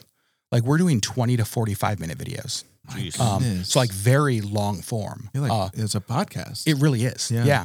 Um, and but I hate editing so much that I have figured out how to vlog to minimize my editing. So I'll use a day on a Disney cruise as an example. Or we did Princess, we cruised with Princess here in Alaska last summer. When I go into a day, I already have the end product in my head. I know that when I walk on a ship, day one, here's the things I want. I want the video of us. I want to show the check in process because, like, our channel's three values are to inform, inspire, and do good. Mm. And so, like, I want to inform people, right? I want to, like, show them what the process is like when you show to the port. I want to show, like, Sherry and I walking onto the ship, right? The kind of the first look at the, how beautiful the atrium is. Um, kind of walking around. We'll do a room tour on day one. We'll do so. I'll have this idea of on day one's video, it will look like this. I won't film anything outside of that. Like I just filmed the stuff. So if I film, if I have 60 minutes of footage, I bet it will end up being a 52 or 53 minute video. Like there's very little waste in what I film. but you still have to watch all that footage. I still have to watch all the footage. So like it does take a couple of hours per video. Um, yeah. but again, I'm not color correcting anything. I'm not changing sound. I'm not like I'm editing an iMovie. okay, You know, like I'm not using anything else because I'm trying to keep it. Simple. If it's not simple, I won't do it. yeah And I just know that about myself. Like if it's not simple, I won't do it. Um, one one one question that just popped in my head as Yeah. you were saying that, because like, as a like a previous vlogger myself, I would do the same thing, right? I'd be like, okay, I'm going on this adventure Mhm. today or this weekend. This is what I want to get. And then now this is where I think part of like the burnout started to happen is like something would go wrong or something would go different or be like oh you know my friends would be like oh actually we're not doing that anymore. We're going over here. And my anxiety would be like Yeah. through the roof. Uh, there was one one time that um i was i had a whole plan. I was gonna go do this whole thing. I don't even remember what the thing was but i was so excited about it. It fell through. And i was like i need a, a video tomorrow Mhm. what am I going to do? And so I had to like, uh, but I had this like existential crisis, like anxiety, shaking. I was shaking because I was like, I don't, I have no idea what to do. How do you deal with those? Because I'm sure Yeah. after you know eight plus years of doing this stuff, you've had those days. We've had a lot of those days. And I will say that's one of the things that got easier. So probably year five ish, five or six, I was probably at the unhealthiest when it came to YouTube. It was the kind of thing it was like, oh, it's Tuesday night. We don't have a video for Wednesday. We've got to get a video for Wednesday. Sure, we need to go to Target, right? When you have to go, we have to go do something Yeah, to create content. And from the beginning of our channel, we always said, and our channel's name is Leg Life, you know, for our last name. Um, we always said that if we were not documenting our real life, if we were creating content and going on date nights and doing things just for content and not as natural part of our life, shut the channel down. Right. Oh, Shut it down. It's not real. Like, and we're not willing to do that. We're not willing to present something of ourselves that just isn't like authentic, isn't real. And we realized that we'd gotten to a place where I was starting to get there and it was really unhealthy. And so honestly, I just had to be okay with things not being okay. And it's like, you know what? It is worth it to miss the video tomorrow and miss an upload than to do something that I know is against my value, which is we're not going to fake things. We're not going to force things. And so it was probably a six month period of me having to like try to go to sleep on a Tuesday night, freaking out that, the- yeah. yeah. that 8.30 tomorrow morning, the video wasn't going to go live. Um, and so I just had to let, honestly, I had to be okay with letting some things fail. And it has led to like YouTube today is more successful than it's ever been for us, but it feels more lightweight than it ever has. Huh. And that's crazy because that. I would have expected it to go the exact opposite. Like it feels so easy right now. oh, I love that. Yeah. Man, that feels so like Yeah. good to hear you say that because like in my head, I'm like, he's editing three videos a, Yeah. a week. He's also running, you know, two nonprofits technically Yeah. or one nonprofit, but like two initiatives, you know, and you're also doing your podcast for like life. Yep. And it's like, like, he's fine. I mean, like I'm over here, like I'm like struggling, you know, with one thing, and like, yeah. So it's it's cool that you hear you say that because I, and it also is very inspiring to hear you talk about it that way because I think that's another thing a lot of people do, myself included. When I was putting consistent videos on YouTube, was like I was like, "What's up, everybody?" Like I was not myself. Yep. I was not being authentic. I was not being open and honest to who I was or what I was struggling with. If I would have turned that camera on myself when I was shaking with anxiety because I didn't know if I was going to have a video the next day, Right. I was like, that would have probably been more interesting than anything I ever did Yeah. for uh, that channel. Well, and I think the reality is, is that the reason 200 plus people will spend thousands of dollars to go on a Disney cruise with us isn't because we create beautiful content. We don't. Yeah. It's because we've invited them into our life and they feel a connection with us, right? Like we've talked to them about why we can't have kids, the health stuff behind that. When Sherry got so sick two years ago, we opened up our life and invited them into that whole journey. And so they feel this connection. Um, in fact, it's crazy because like people come up to us and like they know these deep, intimate parts of our life, but like I don't know what they sound like. I, you know what I mean? Like, I don't know who this person is. Right. Um, but again, like if I was just like faking target trips, right, or just like doing stuff for content, I don't think there'd be that connection to us Yeah. as opposed to like really trying to kind of open our like peel back our chest and like invite them into our real life. So when you do miss a video, Yeah. I mean, it does, it happens, right? Oh yeah, Missing a well, video? yeah. Tomorrow, I mean tomorrow, I won't have a video. Because There's- you're here. Yeah, you haven't been rolling over well, here. No, and so actually, here's a good example. So Sherry got home from work this evening, and we had dinner, and we were talking about it because we had like an hour where we could have filmed. We know what the video would have been. It was going to be a sit down video where we are updating people on some travel stuff, and we talked about it. And she's like, "Do you want to like we can film this?" And I was like, "Nah." And what's crazy is like three years ago, I would have been like, "Yup, like let's do this. Let's knock this out. Let's get it it. done." And then I'd go home tonight And, and, and I'd edit it, and then I have a meeting tomorrow morning. I would have been tired. You know what I mean? And so in some ways, for me, it's just, um, it's just a healthier balance to say, you know what?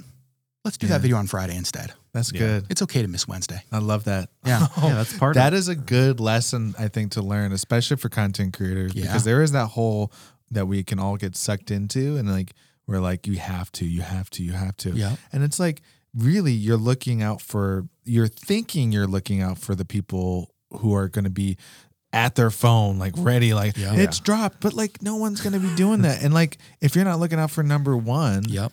then like Your you know stuff will suck.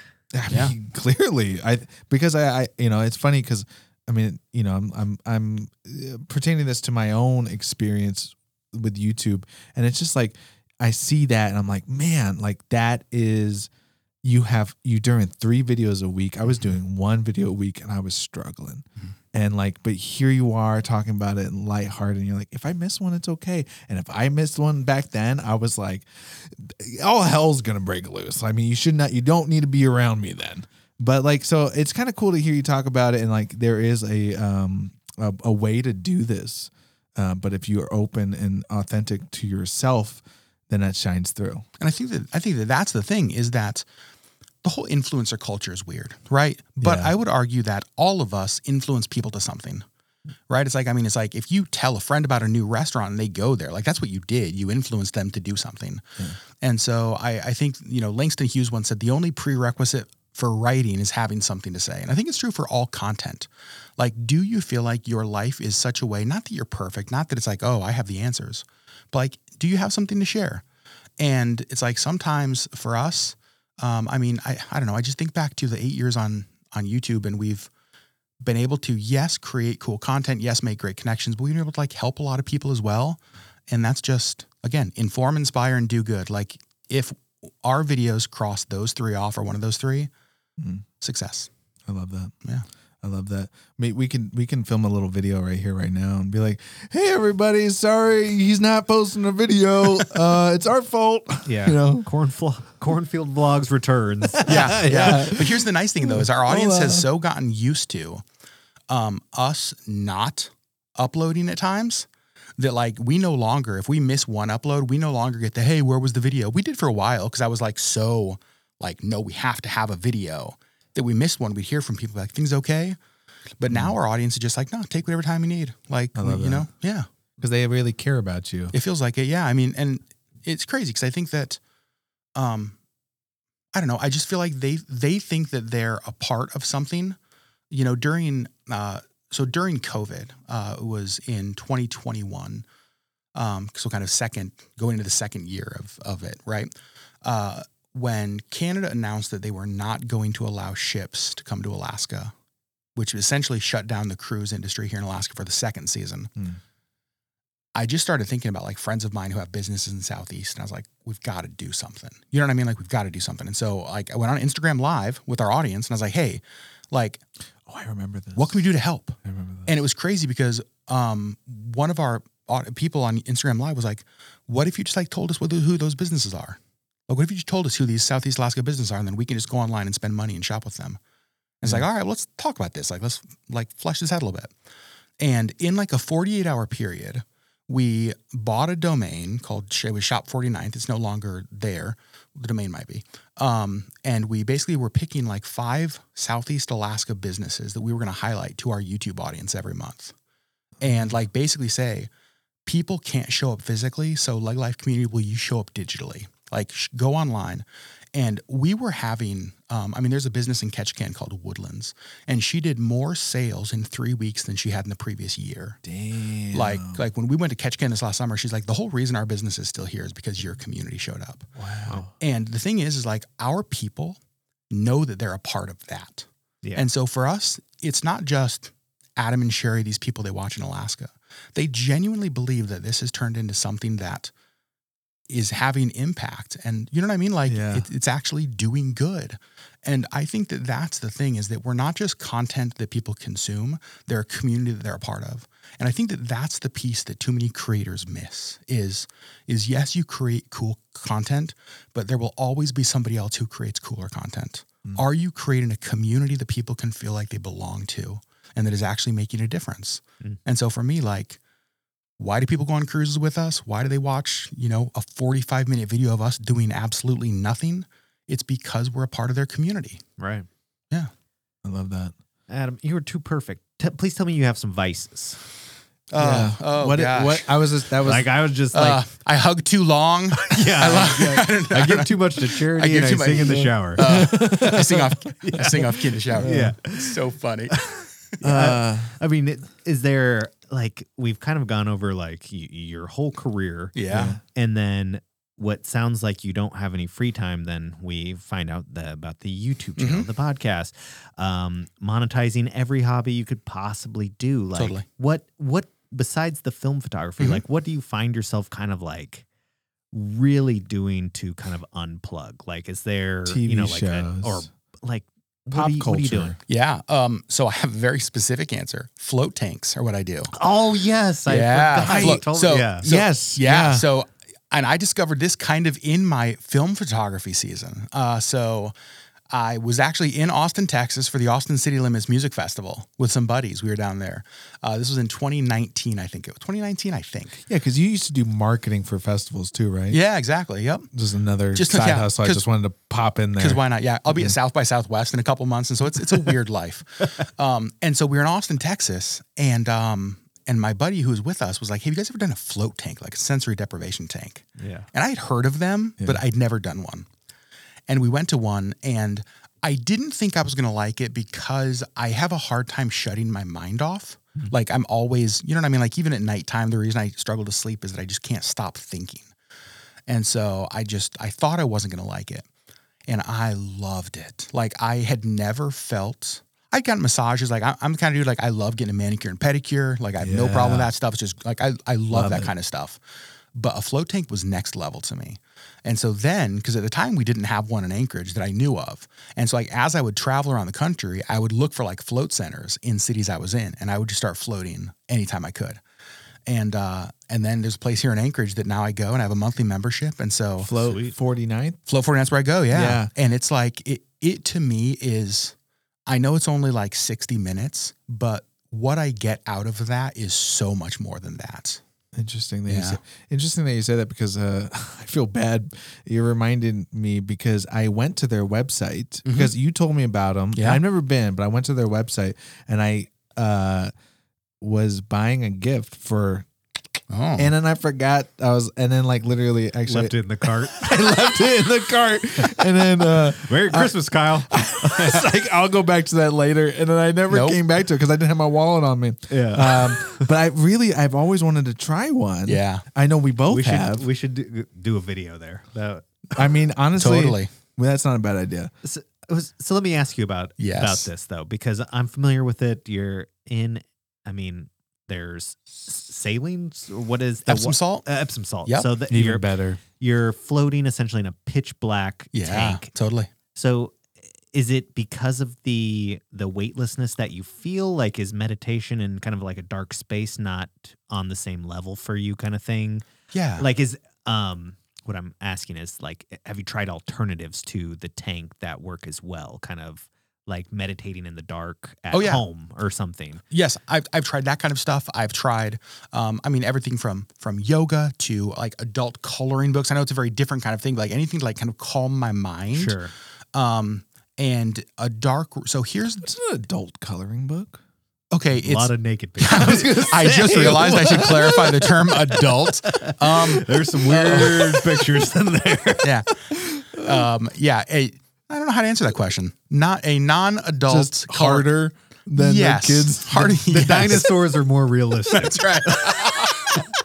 yeah, there's, there's parts you can color on the dinosaurs that aren't in the kids' books. Yeah. Okay, all right. I think Sorry. I think for me, um, there's never a point in time that I'm not being bombarded with senses. So, yeah, I was gonna You say. know, and like I'm a phone addict. I mean, even the fact that I haven't checked my phone as long as we've been talking, like it's over here and it's driving me crazy, right? Right. Because like, what could I be missing? Who knows? Um, and so I just my senses are bombarded, and so in a float tank, yes, it's dark, yes, it's silent. But you're also in this pool of water that is heated to your body's temperature, so you don't know where the water starts in your or the water stops and your body starts Right. and there's just nothing. Like there's just nothing. Even if I lay on my bed in the dark trying to just meditate or focus or pray or whatever it is, I'm still feeling the pressure of the bed below me. I'm still, you know what I mean? Like that kind of stuff. In the float tank, all of that has gone away. And it's hard to explain because, like, there's no weight or pressure anywhere. Mhm. You just are. And I love that. And it's the one time in my month where my senses get a break, it feels like. Sure. Is Yeah. there do you do any type of meditation while you're in there? Do you just try to just close your eye or what what do you do Watch while your you're thoughts go by. yeah. So it's every time I will say is a little bit different for me. Sure. Um, there have been a couple times that I've gone in there and I'll put on like a almost like a spa playlist and the music will help me sleep like What if is I want that. what- what's on that playlist? It's whatever Amazon Music says. Elevate, exactly. Just like almost like ethereal kind of, you know what I mean? Oh, Kind of- ambient. exactly that kind of thing. Love that. Um, but most of the time I'm in there, total silence. And I'll normally try to focus on things that um, just are very peaceful to me. Mm. Right. And so I'll think about, um, I won't think about work stuff. I won't think about, you know, that kind of stuff. Right. And if I find my, um, in fact, just an example from recently is I started thinking about like, oh, friends and relationship and community. But then it started to go to like, oh man, what about our friends that are leaving Alaska and we have friends getting a divorce and we have, and so I'm in this tank and I feel like anxiety. Mm. And so I have to force myself to not think about that, Yeah. right? Try something else.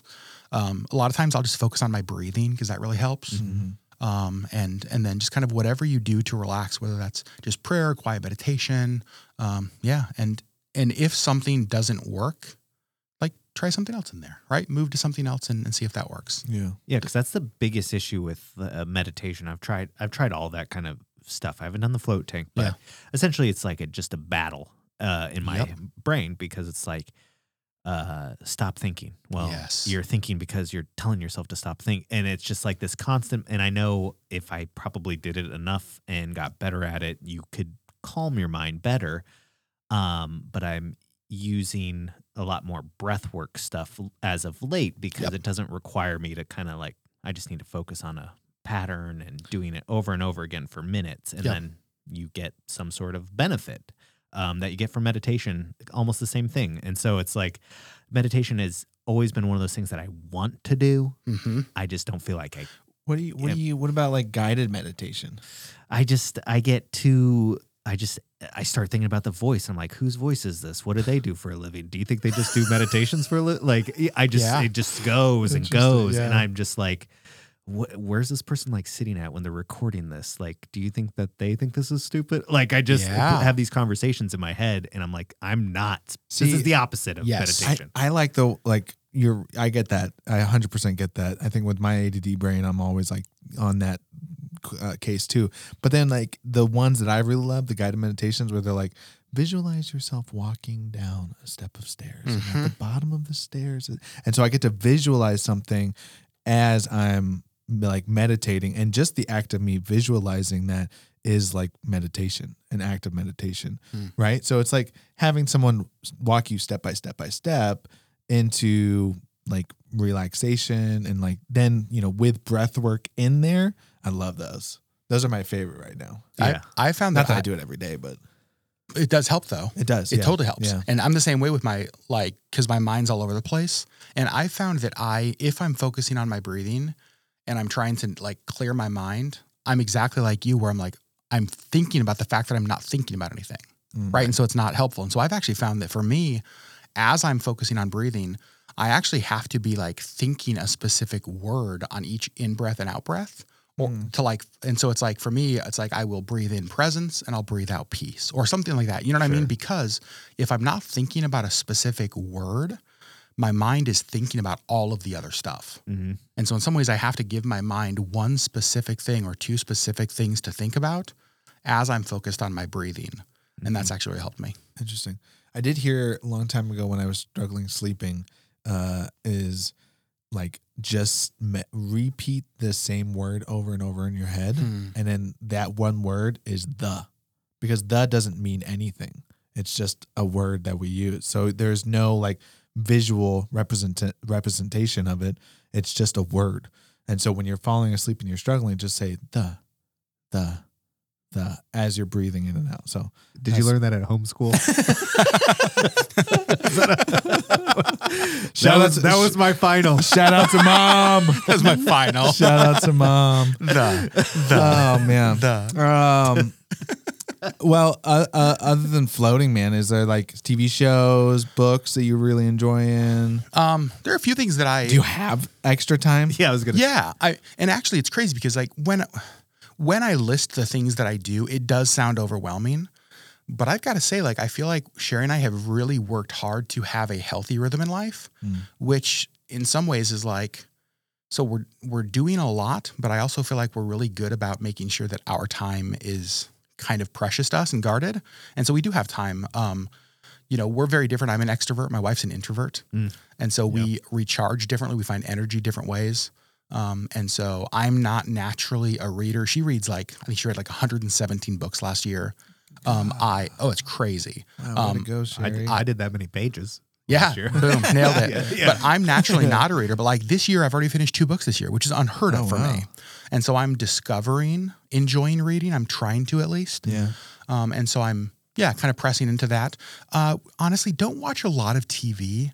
Um, I feel like we, when we watch TV, I feel like we go back to, we, we always go back to the shows that we love. We go back to Arrested Development, Schitt's Creek, and The Office. Yeah. Yeah. You know, it's Yeah. like, I guess I could discover something new, but it's like, oh, those are cozy But sweaters. why? Yeah. why? That's the Uh, thing. It's- That's my, my wife is like is like that. She loves The Office, and just like Kyle, and Yeah. so like constantly The Office is on in our house. Yep. And I'm like, have you ever tried Brooklyn Nine Nine? I was tried. like- I tried that the other day. I watched for it- the first time. Yeah, I watched Oh. like eight episodes, and I was like, "It's pretty good." It grows on but ya. I know, but I just I go back Doesn't have and, The and actually mine are uh, Parks and Rec, Office, and Arrested Development. Okay. but Arrested Development up till season. Yeah, the four. new Oh, ones. absolutely. Yeah, you Yes. can't watch. I I, I, just I started can't over. even watch the new nope, ones. same.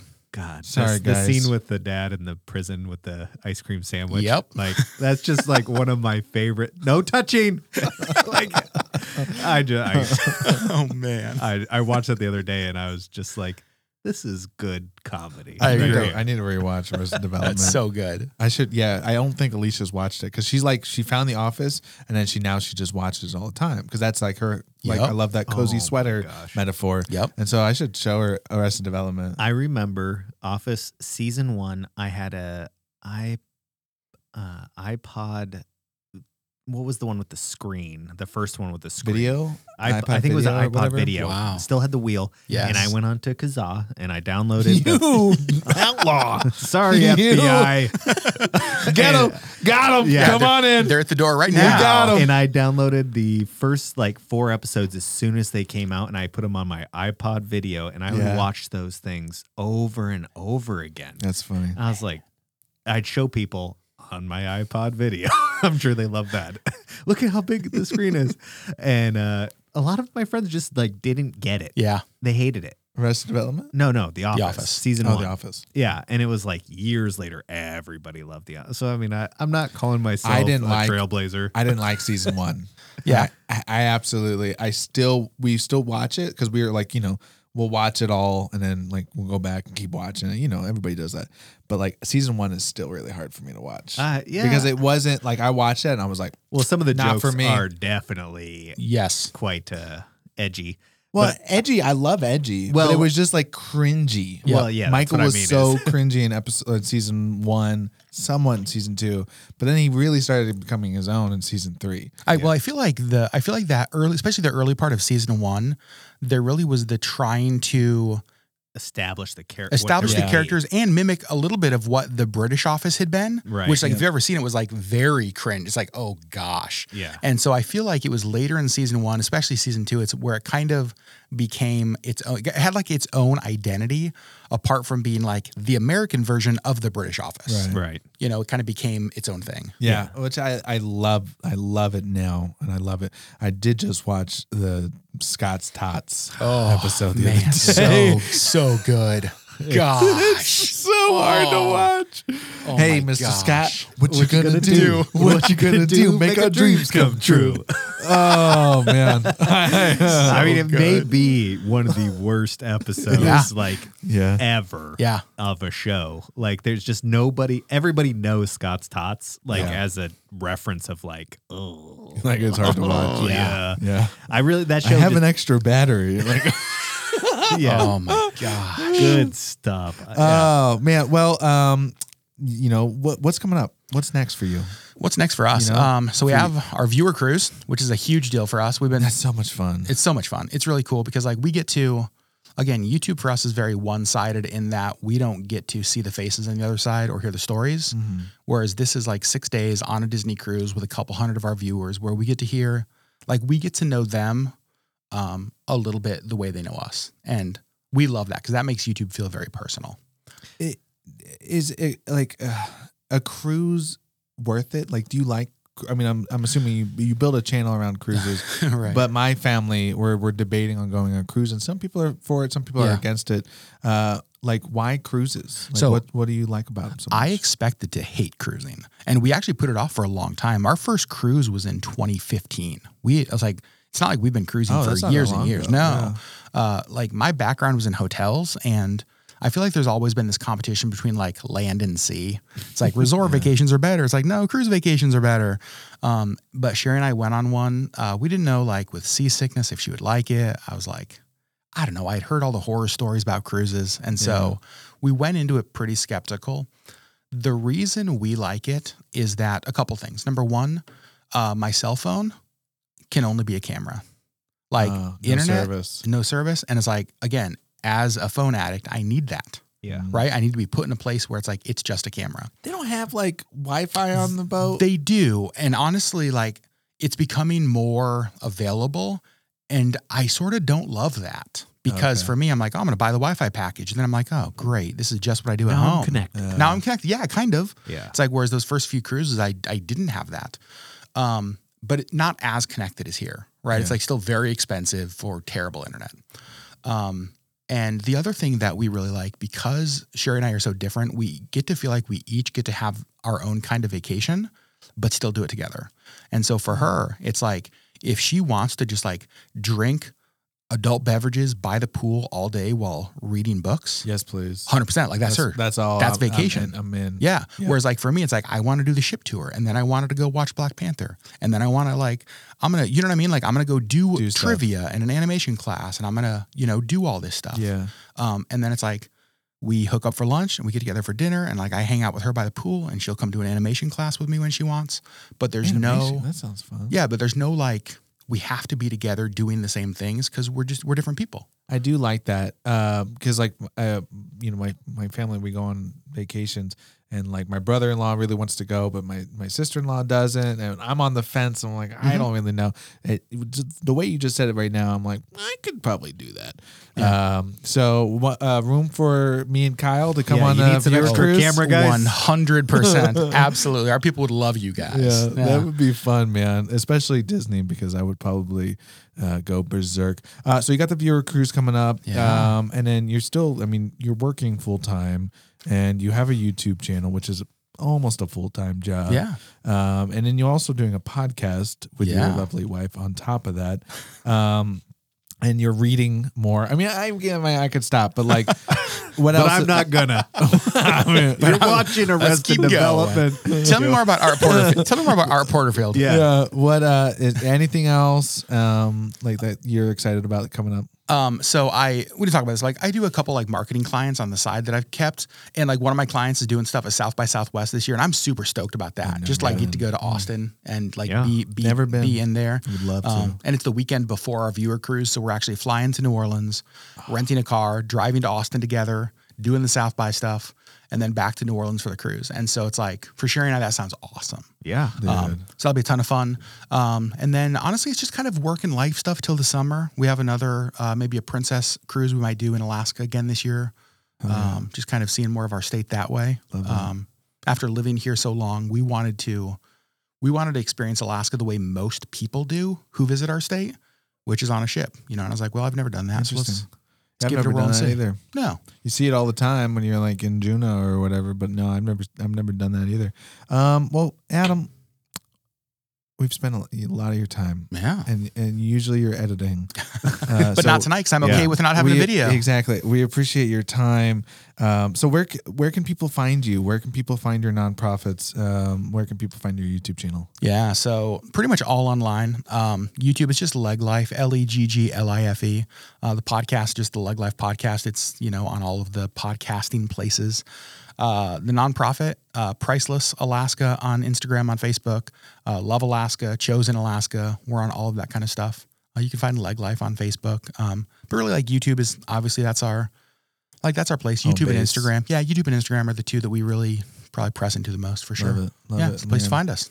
Well, thank you so much, man, Yeah, for thank you. spending your night with us and talking about a lot of stuff. Uh, we really do appreciate you. We we love what you're doing. I think that's why we, we we're excited about having guests on because you know we've known each other, but like kind of like digitally, but Yeah. like maybe once in a while we meet up. And so this is great to like actually hear the things. And I'm actually like, holy shit, like we're the same person. I'm going to a float Right? tank tonight. Yes. Yeah, I'm going I'm gonna get. I'm gonna get. I'm gonna get it for for Christmas. Yeah. Here we are. Like, Yeah. yeah. It's probably get- next Christmas. Yeah. I'll get it for you. it's probably still in your cart. Yeah. You just go to the I- website. Honestly, I bet it is. I still have the tab probably open because I was like, oh, I need, I'll, I'll I'll get to it when I have my wallet next time. And and then I thought about it and I was like, he doesn't deserve it. Yeah. no, I'm just kidding. That's probably it. Uh, well, Adam, thank you so much, man. We appreciate you. Yeah. Thanks a lot, guys.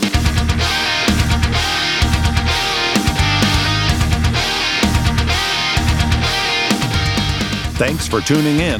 Kyle and Steven will be back with a new episode next week. In the meantime, check out gofixyourselfpodcast.com and remember to always go fix yourself.